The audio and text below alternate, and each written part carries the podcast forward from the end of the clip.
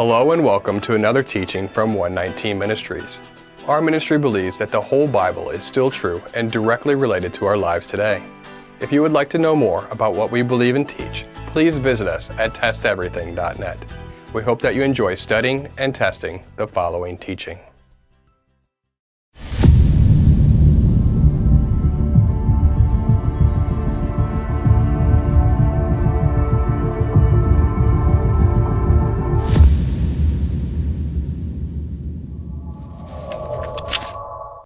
Have you ever been called a Judaizer? Have you ever called someone a Judaizer? This term is often quickly launched at those who subscribe to observing all of God's instructions found in the Bible. Some examples include resting on the Sabbath, following the dietary instructions found in Leviticus 11, or observing God's holidays found in Leviticus 23. It is not uncommon for us, 119 Ministries, as well as other followers of the Torah and our Messiah, to be labeled as Judaizers, or for it to be said that we are Judaizing. Yet, how many know what they are saying? What does it mean to be a Judaizer?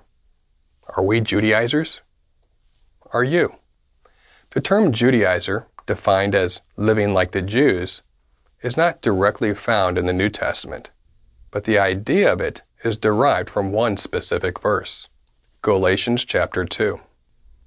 But when I saw that their conduct was not in step with the truth of the gospel, I said to Cephas before them all, If you, though a Jew, live like a Gentile and not like a Jew, how can you force the Gentiles to live like Jews? Here, Paul was accusing Peter not of following the Torah like some suggest, but instead he was accusing Peter of adhering to non biblical Jewish traditions which restricted Jews and Gentiles from eating together. In fact, this is what Peter's vision is all about in Acts chapter 10, and we encourage you to watch our related teaching for a more detailed study.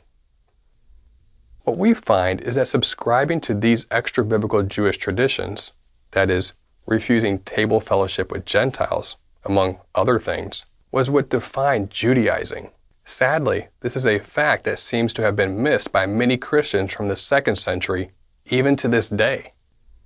This is not anything new. Our Messiah accused the Pharisees, who were the learned Jewish religious leaders of his day, of the same thing, making the Word of God of no effect through your traditions which you have handed down. Earlier, he said, You reject the commandment of God that you may keep your tradition. If a tradition causes one to break a commandment of God, it is not from the heart of the Father and must be rejected. In the case of Peter, refusing table fellowship with a Gentile believer is a tradition in direct conflict with the very mission the Messiah gave his apostles that is, to be a light to the nations. In contrast to the biblical definition of a Judaizer, in today's Christian theology, anyone who follows all of Yahweh's commandments, some of which we have exampled already, is supposedly deserving of being called a Judaizer. Yet, many Christian definitions of Judaizer actually get it right, at least somewhat. It is the actual usage of the term that some abuse and misunderstand. According to one article on newadvent.org, Judaizers are and were a party of Jewish Christians in the early church who either held that circumcision and the observance of Mosaic law were necessary for salvation and in consequence wished to impose them on the Gentile converts, or who at least considered them as still obligatory on the Jewish Christians. Another article on BibleStudyTools.com defines the term Judaizer to be those who adopted Jewish religious practices or sought to influence others to do so. And the Septuagint not only uses Yadaizo to translate the Hebrew Mithayadim to become a Jew, but adds that these Gentiles were circumcised. These definitions hit spot on the context of Galatians. The idea of Judaizing relates to a Gentile becoming a Jew, or one who follows all the traditions and customs of those in Judaism in order to achieve salvation and inclusion into God's people. It was believed by the Jewish sect that was influencing the Gentile believers at Galatia that Gentiles needed to formally convert to Judaism before being considered saved. This idea of forced conversion is perhaps also found in Esther chapter 8 verse 17, where non-Jews were converting in order to avoid being slaughtered by the Jews of the time. Interestingly, in the Greek Septuagint, this passage from Esther is the only other place in the Bible that the Greek phrase translated in Galatians as living like a Jew is found, and the context of both passages are strikingly similar. In both cases, it's a type of coerced conversion. Again, we know from the context of Galatians that there was a group of people who were teaching that in order for a Gentile to obtain salvation, they must convert to Judaism and be circumcised. If they did not formally convert and get circumcised, then they were not saved. This would appear to be what a Judaizer of that day was. You may know them by a different name the circumcision party. For more on Galatians chapter 2 verse 14, we would recommend our Pauline Paradox series, Galatians. We see a related story also in Acts 15. For more on that, please see our video titled Acts 15 Obedience or Legalism. If a Judaizer is one that believes and teaches others that they need to follow all the laws and customs of the Judaism faith in order to obtain salvation, then we certainly do not fit into the label of a Judaizer. This is, in fact, the exact opposite of what we subscribe to and teach. The word is clear that salvation comes only through Messiah Yeshua, also known as Jesus, and not through any works of obedience that we may do. The subject matter of the book of Galatians is highly agreeable. We are not to keep the law of God, the Torah, for salvation, but be careful not to take that truth beyond what Paul intended. Just because we're not to keep the Torah for salvation does not mean we're not to keep the Torah at all. It is an important distinction. Living a life with the understanding that one can be saved by works nullifies the work of the Messiah as a sacrifice for us and negates the Word of God as a whole. The Bible says we are saved by grace, only through grace, not by works. To state that one can be saved by works makes God a liar and His Word untrustworthy. We believe and teach the Word of God is infallible. We believe and teach that salvation comes by grace through faith in Messiah. We believe and teach that we obey all of Yahweh's commandments to the best of our ability to show our love for Him. We are not, by definition, Judaizers, but instead more akin to followers of the Way. The problem is that most incorrectly assume that the only reason one might follow the whole Bible, such as resting on the Sabbath or dietary instructions, is for the reason of salvation. Yes, some Pharisees believed that, and they were rebuked for it, but we are to still uphold the law of God in our faith. As Paul said in Romans, which was written about the same time as Galatians, Romans chapter 2, verse 13. For it is not those who hear the law of God who are righteous in God's sight, but it is those who obey the law, the Torah, who will be declared righteous. Romans 3:31. Do we then nullify the law, the Torah, by this faith? Not at all.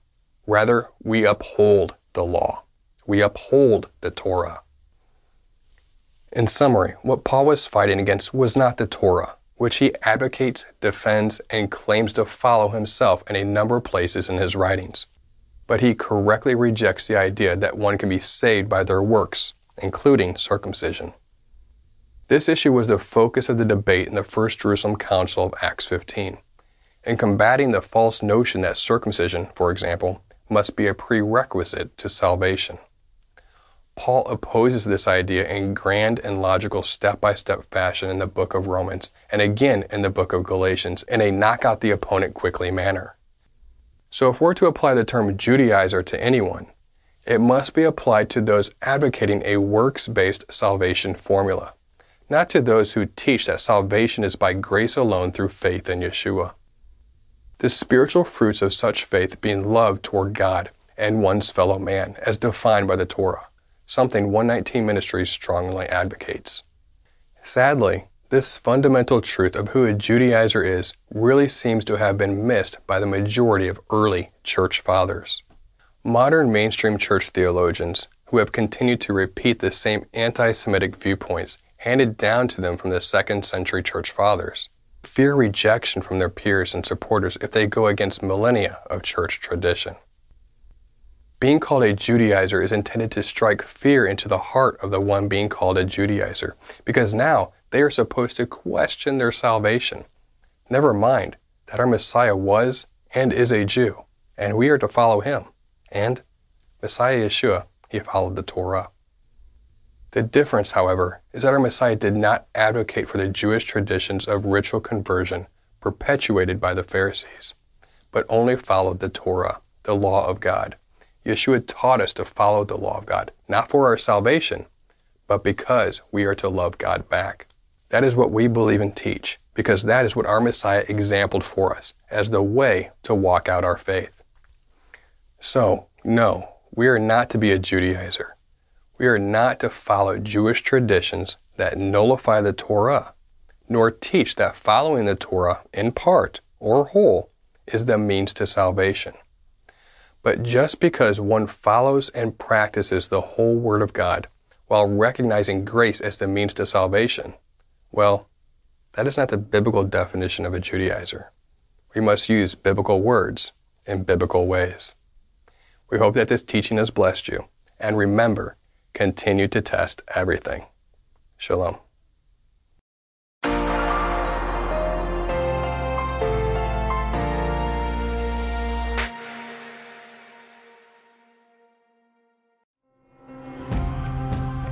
It is because of you, our generous supporters, who make it possible to offer these high quality teachings completely free of charge. If you feel led to support 119 Ministries so that we can continue this effort, please visit testeverything.net and click on the Support 119 tab. Learn how you can partner with us to take the whole Word of God to the nations.